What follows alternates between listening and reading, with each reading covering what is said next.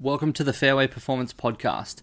My aim for this podcast is to have conversations with guests and to record solo episodes like the one I'm doing today to help you improve your golf, your fitness, and your health. And I'm your host, Shaun Diachkoff. Now, quickly, two little announcements before I get stuck into the content of today's episode. The first one is I am running a golf fitness retreat to Bali from the 26th of May until the the 1st of June. It's a Thursday and I am taking between 8 to 12 people, depending how many people book spots. Seven days, six nights, staying in five star accommodation with daily breakfast included. We're going to play four rounds of golf at four amazing courses in Bali. Bali National being my favorite one, uh, Pandawa, which is an amazing par three course, New Kuta, uh, and then Handara, which is up in the mountains with an amazing gate and um, a really cool like Instagram photo opportunity there at the gate because it's a, an amazing little piece of architecture. Now, the trip itself, I am going to be running little workshops during the trip on golf fitness, power, uh, power and speed training, uh, and also having people walk away with the ability to one, run a mobility self assessment on themselves or their friends, uh, and two, writing their own golf fitness training program so that they can be self sufficient when they leave there and they know exactly what to work on uh, moving forwards. Uh, it includes all airport transfers, transportation to and from all the stuff, um, carts and caddies for your rounds, uh, and I'm also going to take you out for a couple of dinners at a couple of my favorite places that are nearby where we're staying. So if you're interested in that, I'm going to have a link in the show notes below. I'd really love for you to join. It's the first trip of many which I hope to run. I've done lots of these trips over to Bali for my gym and run fitness retreats over there, and this is my first golf fitness retreat. So, the first time I actually get to play golf while I'm uh, running this event with you guys. So, if you're keen, jump on there, and um, I'll also include a link for the first few or a discount code for the first few people who book to get $200 off their trip. Uh, the next thing I want to say is the 30 yards in 30 days swing speed training uh, book or ebook, uh, whatever you want to call it, uh, has been downloaded now by more than 1,600 golfers around the world. And I'm receiving emails daily about people making swing speed changes and improvements in their swing speed and their training. So um, it's been really, really successful so far, and I'd love for you to jump on board if you are looking to improve your swing speed and, and to be able to hit the ball further. Uh, the book can be downloaded if you just plug in your email address onto the.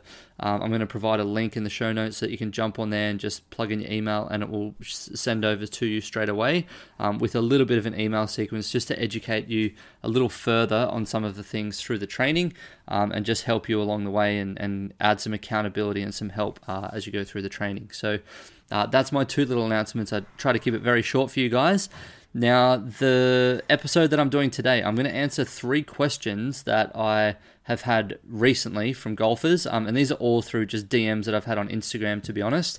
And the first of the three is how do I know where to get started when I am programming golf fitness for someone? Now, this this is a really good question because a lot of people uh, never start because they have no idea where to start, and that's probably one of the biggest setbacks for people is their lack of knowledge hinders them from ever giving it a try or or even giving it a crack. So the number one thing I would say is if this is you and you've always delayed it or put it off or not been able to get started or not wanted to get started because you didn't know what to do, stop delaying it until you know what to do because that's probably never going to happen and go and get an assessment with someone who's a TPI certified or qualified coach.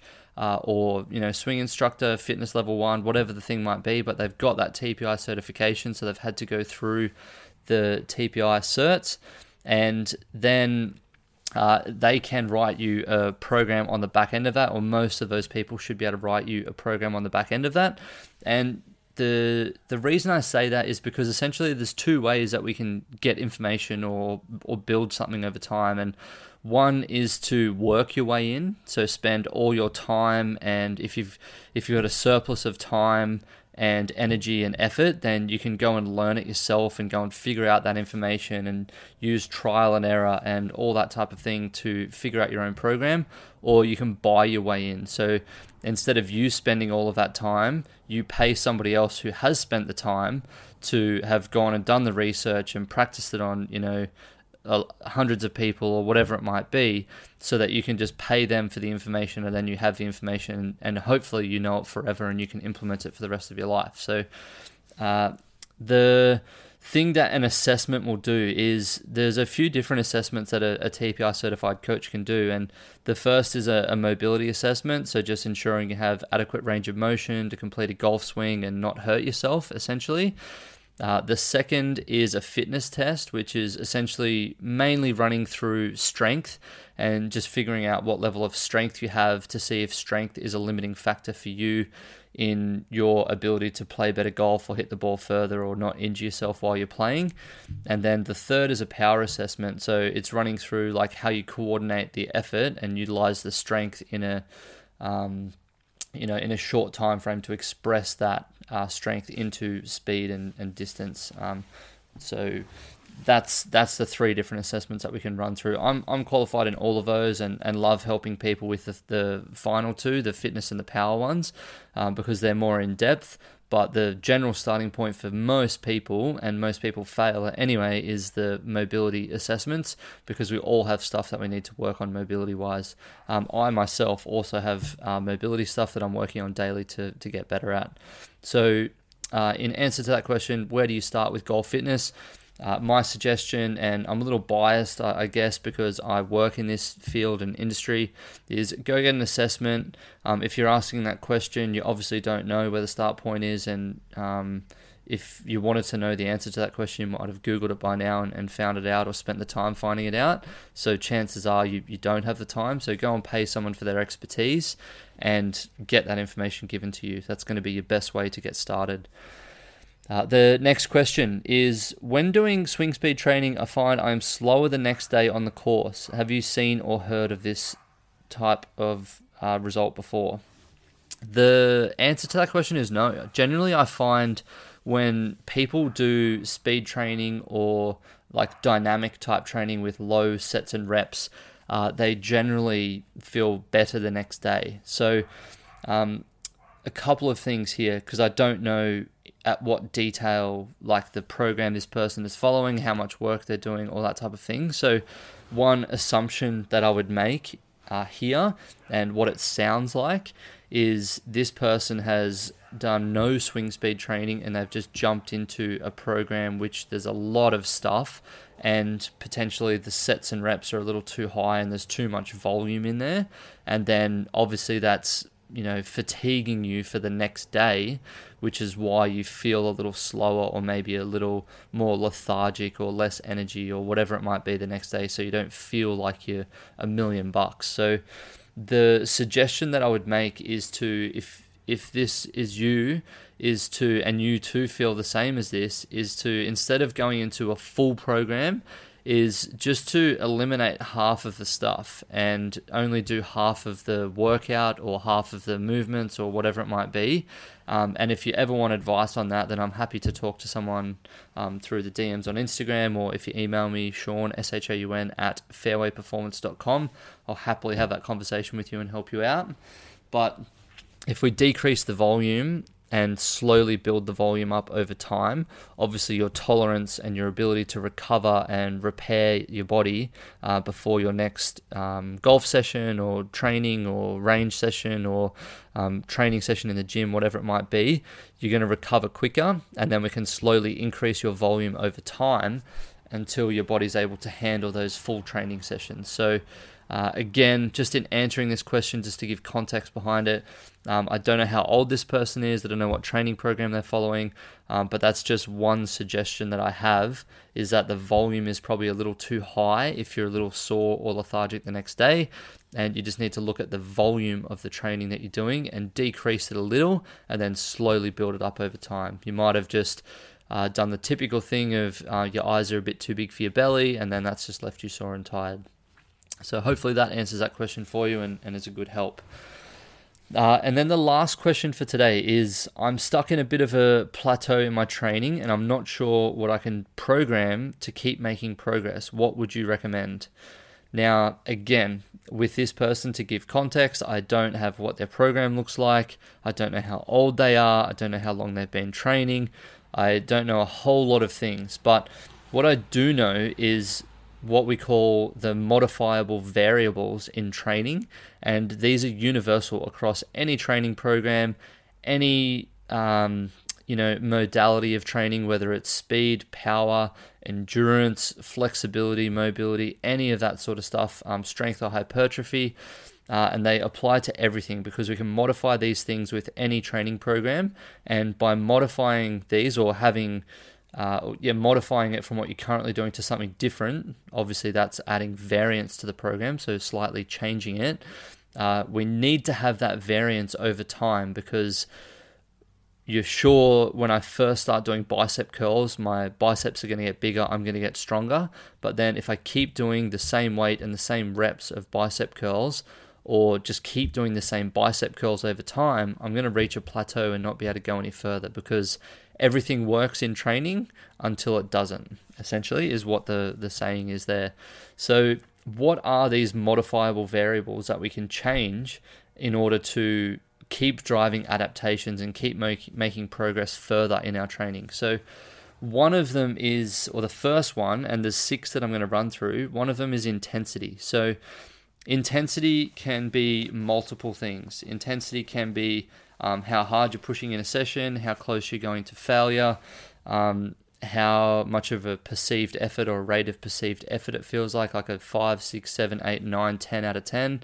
Um, oftentimes, I find people who've been training for longer, they find it harder to get that 8, 9, and 10 out of 10 feeling that they used to get when they first started because it obviously takes a lot more to get there. So, when that happens, we can just be in sort of maintenance mode and not really progressing forwards because we're no longer getting to that 8, 9, 10 out of 10 effort for certain movements or repetitions or sets or whatever. And we just don't make as much progress as we used to because we're not stressing the body as much, which obviously we need to keep increasing the. Um, the stimulus on the body in order to create change or keep making change over time. Uh, so the first one's intensity. Uh, the next one is repetitions. So we can, if we're, and, and repetitions is a, a good one in the sense that if we're training for, uh, so, so let's say we're doing a squat and we want to build strength when we're doing a squat. Now, first and foremost, if we're trying to build strength, we want to stick anywhere from one repetition or one to three reps, all the way up to about five or maybe even six reps at the most, is going to be a really good sweet spot for building strength because the load will be very high. The uh, amount of reps you can do is obviously low, um, but there's obviously a lot of tension in the muscles. There's a lot of uh, con- contraction of the muscles in order to lift this thing, and a lot of um, the rate of perceived effort is going to be very high, and it's pushing the limits of what you can lift. So between one to sort of five or six reps is a really good range there. Uh, if we're looking to build muscle hypertrophy, then it can be anywhere, and, and muscle hypertrophy is the the act of or the intention of uh, essentially breaking down muscles in order to grow them back bigger. So this is something that bodybuilders will use, and we can essentially go anywhere from sort of around five reps up to about 30 reps for hypertrophy. And the sweet spot is generally the 8 to 12 rep range, and that's the range that I program for a lot of my golfers because the weight can be uh, a decent amount. Uh, and it's going to drive adaptation because we can lift it for multiple reps and, and we reach a sort of a burnout point or a pump point. Now, the other thing with repetitions is if we uh, are starting a, a movement, like let's say, um, you know, we're doing back squats and we're at sets of five, and we do five sets of five for five weeks. Uh, a way to change repetitions is to do five sets of three for five weeks. Yeah, because obviously we're doing less reps, so we should be able to increase the load, which is going to do two things. It's going to increase the intensity or the rate of perceived effort, and it's also changing the repetitions, which should hopefully then continue to drive adaptation for us. Uh, the next thing we can change is sets. So uh, we can change, you know, instead of doing three sets of 10, we could do four sets of 10, five sets of 10, six sets of 10 And the reason that someone would do this, particularly if they're in a plateau and they've been training for a while and they want to keep progressing, is we need more of a stimulus on the body, obviously, which is what I've been pretty much saying this whole time. We need more of a stimulus on the body, and we need to do more sets per body part in order to create that muscle hypertrophy or that strength uh, over time. And there's a really cool graph on this where you can look up, like, if you're someone who's just starting out, then you want to do at least 10 sets of a particular body part, like 10 sets of bicep curls or bicep exercises to strengthen them across the week in order to do enough volume to create hypertrophy within the muscle and to grow it bigger, essentially. Now, um, this is also the same for um, speed and power. I'm not as well versed on this, but with the speed and power, we want to have lower repetitions and we want to have much higher sets. So we can go like five or six sets for three reps, um, or even four to four to sort of six reps, and um, and we can go through that and um, and that's gonna or and increase the sets there. As long as we're getting enough recovery time between sets, we're going to see an increase in speed and power and, and not be stuck in that plateau. Uh, the next one we can do, so the fourth uh, modifiable variable is time under tension. And a cool way that I like to play around with this, uh, particularly when you're doing stuff for muscle hypertrophy or even for strength training, and you'll see a lot of um, Olympic weightlifters use this or um, you know people who work in like a strength sport like powerlifters or olympic weightlifters or even crossfitters who are competing in competitions. And the time under tension thing they'll use what's called a tempo for their squats or presses or whatever it might be. And essentially it refers to the time they spend to lower with the weight. So, if we use a squat for an example, they've got the bar on their back and they take five seconds to lower down. So, 1 1000, 2 1000, 3 1000, up to 5.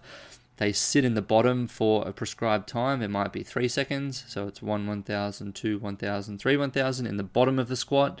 Then they might explode up really fast hold the top for one to two seconds, so one 1000, two 1000, and then lower back down and complete every repetition like that. So if they're doing three sets of five reps, the five reps will take five seconds down, three second hold in the bottom, two second hold at the top. So that's 10 to maybe 11 or 12 seconds per rep. So they're going to be increasing the amount of time under tension with that weight on their body, which is another variable which can increase strength um, and it can also help lead to better hypertrophy in the muscles because we're creating more mechanical tension and load for the muscle, and that's going to obviously elicit some change and be different stimulus to what we had before.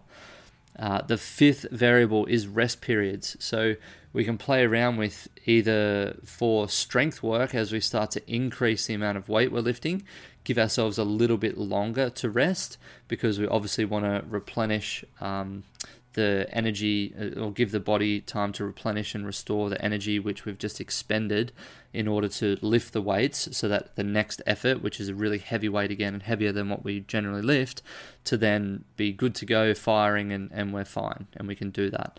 Uh, the other thing is to decrease the uh, rest breaks that we're getting. So that's going to make it feel like the intensity is increasing or the rate of perceived effort is increasing and we're going to turn it more into like a muscle endurance or more of a hypertrophy feel than potentially a bit of strength work. So if we um, change the rest period between exercises themselves in a session, uh, that can help. Um, we can also change the rest period between sessions. So you can take, instead of training on Monday, Wednesday, Friday, you could train Monday, Tuesday, Thursday, Friday. You know, so one, we're adding a day, so we're adding repetitions and sets and everything else.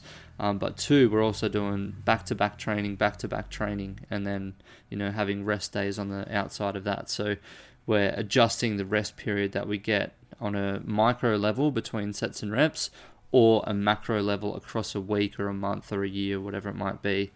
Um, and then the last of the six variables that I want to talk about is exercise selection. And this is a really cool one and something which I think people use too often. Uh, and the reason I think people use it too often is they will do an exercise for a couple of weeks, like maybe two or three weeks.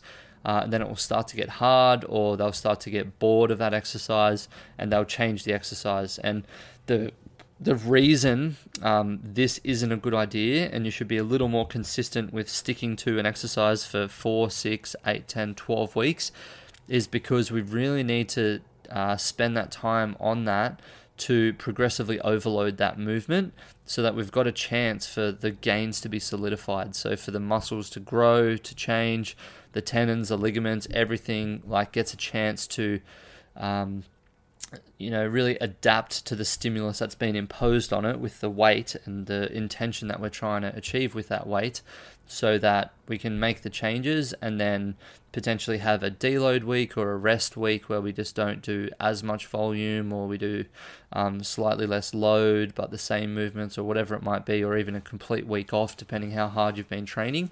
And then uh, only then we'll go through uh, changing an exercise. And it doesn't have to be much. Uh, so if, if you think about it, then we could do four different types of squats across a year, and we would then have a full year's worth of training, or almost a full year's worth of training. It would be a year's worth of training if we had a deload week in there as well. So, an example of this would be in the first week or in the first block of 12 weeks, we would progressively overload a back squat for the 12 weeks. So, how that might look is the first four weeks we do five sets of five, the next four weeks we do five sets of four, and then the next four weeks we do five sets of three.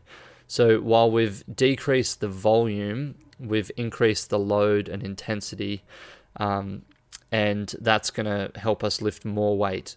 Uh, uh, with uh, each repetition. So we're obviously working for strength there, so we're going to get stronger. Then we'd have a week off, so that'd be 13 weeks. Then the next 12 week block, instead of doing a back squat, we'd do a front squat and we'd follow a similar thing. So we might do um, five sets of five for four weeks, five sets of four for four weeks, and then five sets of three for four weeks. And then we've done two big strength blocks have another rest week on the end of it, and that takes us through to uh, 26 weeks of training. And then we might want to go into a phase of working more on hypertrophy. So we do an overhead squat and we do five sets of eight, then we do five sets of nine, then we do five sets of 10, five sets of 11, five sets of 12. Yep. And then we, uh, and that could be five weeks worth. And then we can go uh, a little heavier and start that whole process again. So, where we started with a certain weight doing sets of eight, we again start with sets five sets of eight again, but we use the weight that we got to on the third week. So, we use the five sets of 10 week from the first block, and we go five sets of eight, five sets of nine, 10, 11, 12, and we progress up like that. So, that's progressively overloading again and increasing uh, the you know tension on the muscles, um, the weight that we're using, so the intensity would increase, and it's going to keep us uh, making progress. So with and and then the last one we could do like a sandbag squat or a Cossack squat or a, a a rear foot elevated split squat or something like this, and that could be the fourth squat variation, um, which is a cool unilateral exercise to do, and it takes us away from the bilateral movements we've been doing with the barbell um, to create some uh, symmetry in the body, just to undo a bit of the um, bilateral work that we've been doing with the back squats and front squats and overhead squats. And that could be a full year's worth of training, and all you've done is four different squats in uh, four different 12 week blocks with a week off in between. And that's as simple as it has to be to keep making progress. Um, you could follow that for two to three year a two to three year block. And you know if this year you focused on strength for the back squat then next year you could focus on hypertrophy for the back squat. And then the year after you could go back to strength for the back squat. And with this you would keep making progress over that time. Obviously progress would uh, not stall but it just would happen a lot slower once you started to get up in the experience with the movement. Um, you know, for me, having you know been squatting for I'm th- about to turn 36. Uh, I've been doing this since I was 17. Um, so that's a lot of years that I've been doing this. The progress that I can make, um, I have to be really diligent with training and nutrition and everything else. uh, in order to keep making gains. But I still can, and I still do make progress in a lot of things that I do. Um, but it's obviously just a lot harder now because I have to really be tweaking all these variables because I've been doing it for such a long time. But for a lot of you uh, who are listening, are probably a little earlier into your training journey than what I am, and, and maybe don't have as many years of experience in the gym, uh, the progress will come a lot faster. And the one bit of advice I have for people in this situation is just milk the different things for as much gains as you can before you move on to the next one. Uh, don't just be chopping and changing around too fast between stuff when you're just starting out because you want to get all of the gains you can from the one thing before you move on to the next one. Um, anyway, guys, that's uh, that's the six different modifiable variables: intensity, repetitions, sets, time under tension, rest periods, and exercise selection. So uh, I hope that my answers, and I know I sort of went on a little bit at the end there with that third one, but I needed to sort of give you some context and an explanation for all the um, the six different modifiable variables there. But I really hope that this has helped you. Um, that answering someone else's question has, you know, helped form an idea in your mind better, or provided a little bit of advice um, around a way that you can do something slightly different, or maybe you have a friend who could benefit from listening to this episode because you've heard them say stuff like this. Um, and I've pretty much answered the question in a, in a way which you weren't able to, or, or you, you didn't think of answering it like that, which will help this this friend of yours. So um, pass it on. I hope to help as many golfers as I can with this stuff. So um, until next week, guys, uh, I hope you play uh, some really good golf. And as always, um, you can always reach me, Shaun, S H A U N, at fairwayperformance.com. Or if you want to reach out on Instagram, it's Shaun, S H A U N, dot D I A C H K O F F, Shaun.Diachkoff. On Instagram, hit me up with a DM. Um, follow along there. I post a lot of free stuff. Uh, and I hope that helps you guys. So I'll see you all next week.